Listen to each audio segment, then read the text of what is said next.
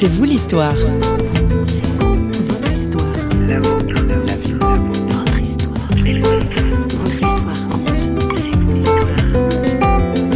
je ne dis pas qu'il faut aller s'enfermer dans, dans un ermitage sur une montagne, mais même en ville, il y a une manière de vivre beaucoup plus calme, il y a une manière, par exemple, d'intégrer euh, des temps de prière ou de méditation dans sa journée qui sont tout à fait euh, possibles.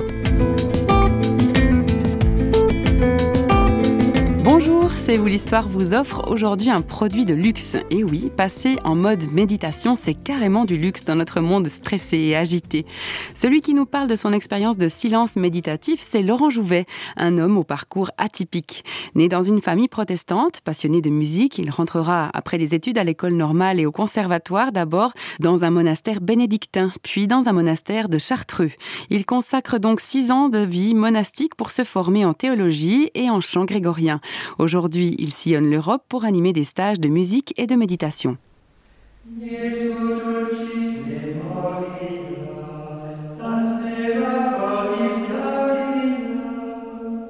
On peut le dire d'entrée de jeu, si Laurent Jouvet sait très bien faire silence, il sait également très bien parler. Ce bon vivant s'est livré avec enthousiasme au micro d'Éric Denimal, qui n'a pas hésité à faire des kilomètres dans les montagnes de l'Ardèche pour aller interviewer notre invité dans son nid d'aigle.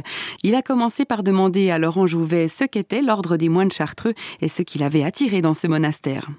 Euh, ce sont des ermites qui vivent ensemble dans un monastère. Chacun a une petite maison avec un petit jardin et les moines ne se retrouvent que trois fois par jour à l'office, enfin deux fois dans la journée et une fois la nuit, pour célébrer l'office. Et donc là, la solitude est infiniment plus grande, la liberté aussi est beaucoup plus grande.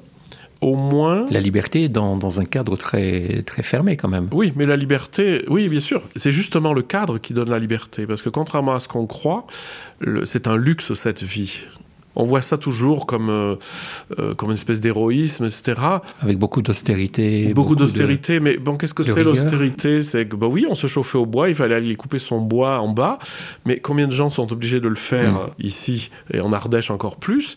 Évidemment, on n'a pas de, de rapport, enfin, on a des rapports euh, très profonds avec les gens, mais ils sont assez euh, précisé, c'est-à-dire qu'on n'est pas tout le temps en train de voir quelqu'un, donc on a des grandes phases de solitude, mais euh, le petit vieux ou la petite vieille perdue euh, dans son HLM, il est peut-être tout autant solitaire. La différence, c'est que là, c'est une solitude choisie qui permet d'ouvrir un espace de liberté, et en fait, on est beaucoup plus libre en Chartreuse que dans une ville avec un, boulot stressant et des, habitudes de vie qui nous dérivent de, de la recherche de l'essentiel.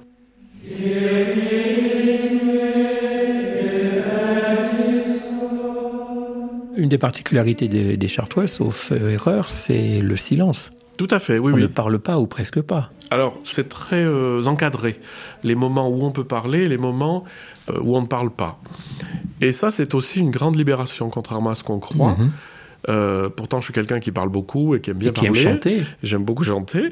Alors, les Chartreux chantaient aussi, heureusement. Mais par exemple, le temps entre les complis, donc euh, vers 6 euh, heures du soir, et la fin de la messe vers 9 euh, heures du matin, était dans le silence absolu. Il était absolument interdit de parler, sauf chose gravissime.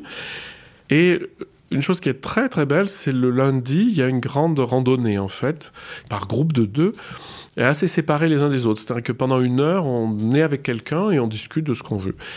Et là, évidemment, quand on a quand on parle pas pour ne rien dire dans la journée ou dans la semaine, d'être en contact avec quelqu'un seul, ça permettait des échanges extrêmement profonds. Et moi, les, plus grands amis que j'ai, c'est des, des, gens que j'ai rencontrés en Chartreuse, parce qu'on arrivait à une qualité de communication et de vérité très grande, parce que justement, la parole était peu présente, mais du coup, elle était de très grande qualité.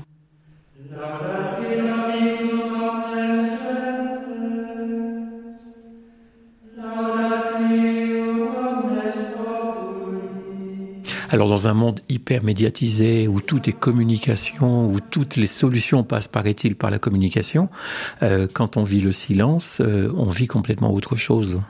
Ben oui, comme on n'est pas noyé, parce qu'il faut savoir un truc, c'est qu'il n'y a pas, évidemment, il n'y a pas la télé, il n'y a pas la radio, il n'y a pas de journaux. Hmm. Donc euh, il y a tous ceux avec les quoi les gens ne pourraient plus vivre aujourd'hui. Sans, ça, ben, les moines s'en passent, et on s'en pense très bien, et on s'en pensait très bien il y a 200 ans. Hmm. Ça évidemment, ça creuse la capacité de communication avec l'autre. C'est-à-dire cette espèce de pas être noyé dans les images et les idées et l'agitation, euh, ça permet d'être à un certain niveau de profondeur et de vérité. Et je me rends très bien compte. Euh, bon, j'ai ni la télé ni la radio euh, ici ni rien. Mais vous êtes quand même bien reculé. Oui, je, oui bah, bien sûr, mais enfin bon, mes voisins sont aussi reculés que moi. Mais par mm. contre, si je vais chez eux et que la télé tourne, je me rends compte à quel point ces médias qu'on laisse tourner de manière un peu habituelle, elles polluent le fond de l'être. Et ça, les gens n'en sont pas conscients. C'est ça justement qui nous empêche d'avoir un regard clair sur ce qui se passe en nous ou en moi, ce qui se passe en moi, et la rencontre que je peux y faire, qui est une rencontre d'ordre spirituel.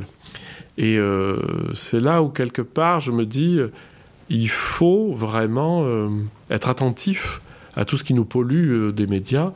Vous, seriez de ceux qui recommandent éventuellement une espèce de pause, de, de jeûne médiatique ah bah oui, mais pas euh, comme on pratique le carême, euh, c'est-à-dire euh, on mange plus de viande pendant 40 jours et puis après on se baffre, mais c'est de donner la place, parce que c'est des outils, ce sont des outils extraordinaires. Hein.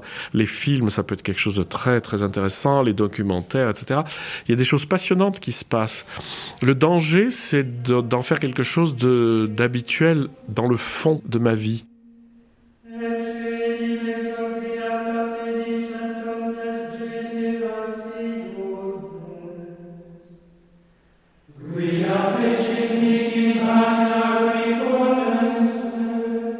Après six ans passés au monastère, l'itinéraire de Laurent Jouvet arrive à un nouveau carrefour. On s'en doute un peu, la musique n'est pas étrangère à ce changement de vie. En fait, j'ai eu une, expérience assez, euh, assez forte euh, en Chartreuse, où d'ailleurs j'étais très bien, j'y suis toujours très bien, puisque je continue à y enseigner, donc j'y suis assez souvent. C'est qu'en fait, tout ce que j'avais appris, tout ce que j'étais devenu, finalement, il fallait le mettre au service euh, des autres par la musique en sortant du monastère et en transmettant finalement la spiritualité à travers la musique. Euh, c'était un espèce de flash assez fort et bah, c'est ce que j'ai fait. Une semaine après, j'étais sorti du monastère et je suis allé en Allemagne pour faire une formation de maître de chapelle dans une, université euh, spécialisée.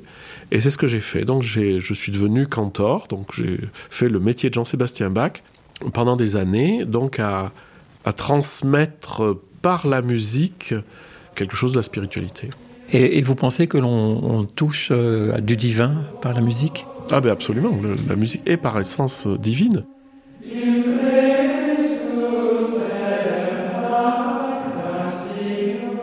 Vous disiez tout à l'heure euh, que vous retourniez de temps en temps chez les Chartreux.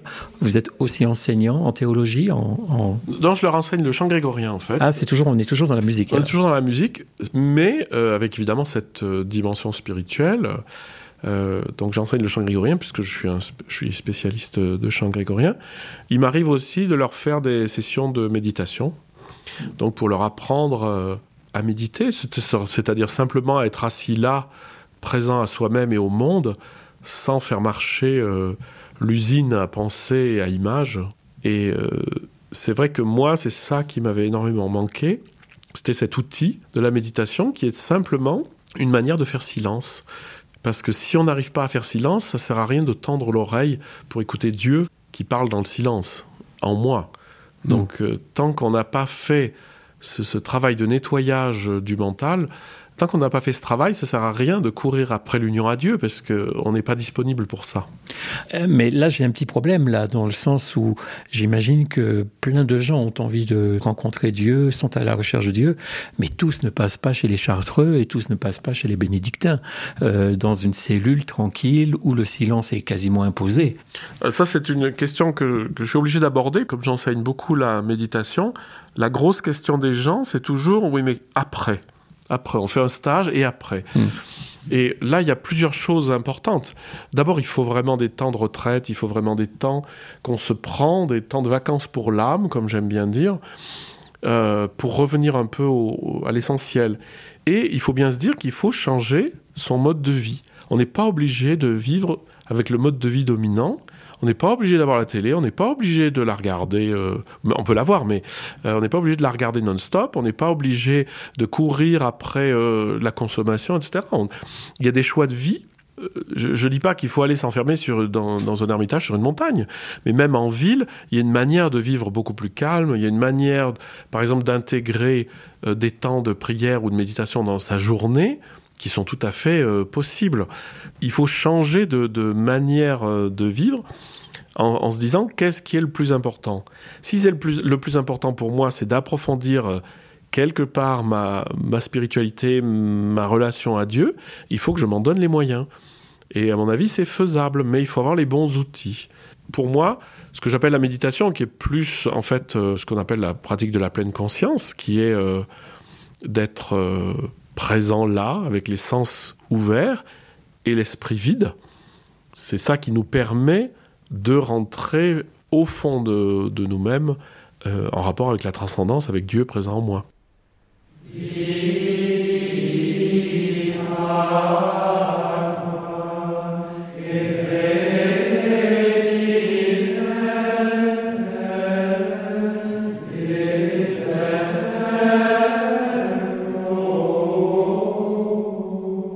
Il semble que quand on lit les évangiles, Jésus lui-même avait besoin de, ces écarts euh, quand il s'éloigne lui-même ou quand il encourage même les disciples en disant Venez, il y a ici trop d'allants et de venants, venez à l'écart. Absolument. Cela dit, dans l'histoire, euh, il ne parvient pas à trouver la tranquillité. Non, non, oui, oui, oui, oui, il ne parvient pas à trouver. Mais enfin, bon, c'est pas pour rien aussi que toute la première partie de sa vie s'est faite dans l'ombre on sait ni où ni comment, hein, mais euh, il y a eu une période de maturité avant et de recherche spirituelle avant de passer dans, une, dans le fait de dire l'expérience qu'il avait de Dieu et de la transmettre.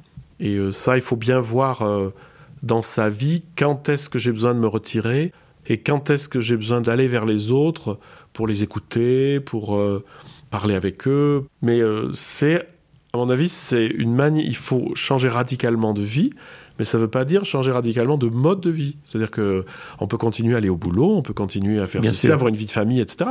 Ça, c'est pas du tout des, des gènes, mais il faut organiser, on peut organiser la vie différemment. Donc ça, manifestement, c'est possible. Ah, tout à fait, oui, oui.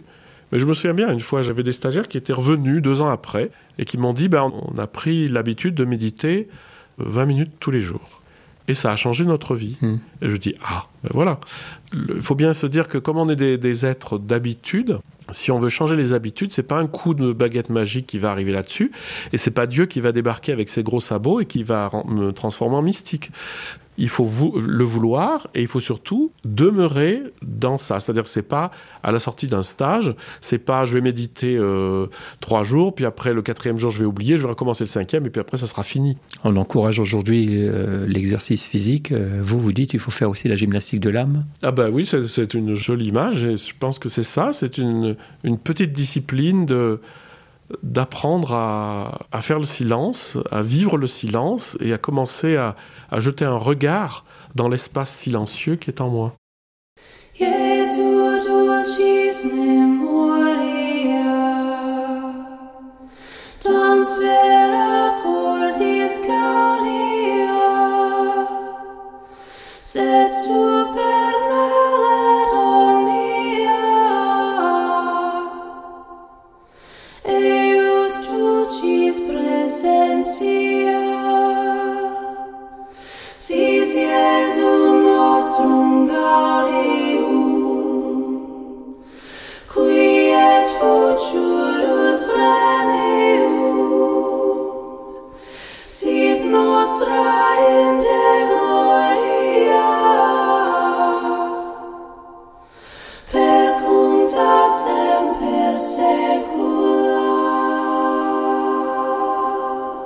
Nous arrivons au terme de cette rencontre avec Laurent Jouvet.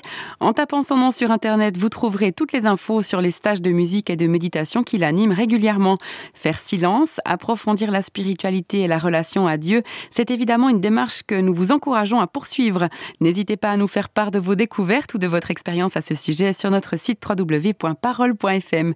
C'est aussi là que vous pouvez écouter toutes nos émissions. Nous on se retrouve très bientôt avec un nouvel invité et dans l'attente de vous retrouver, bye bye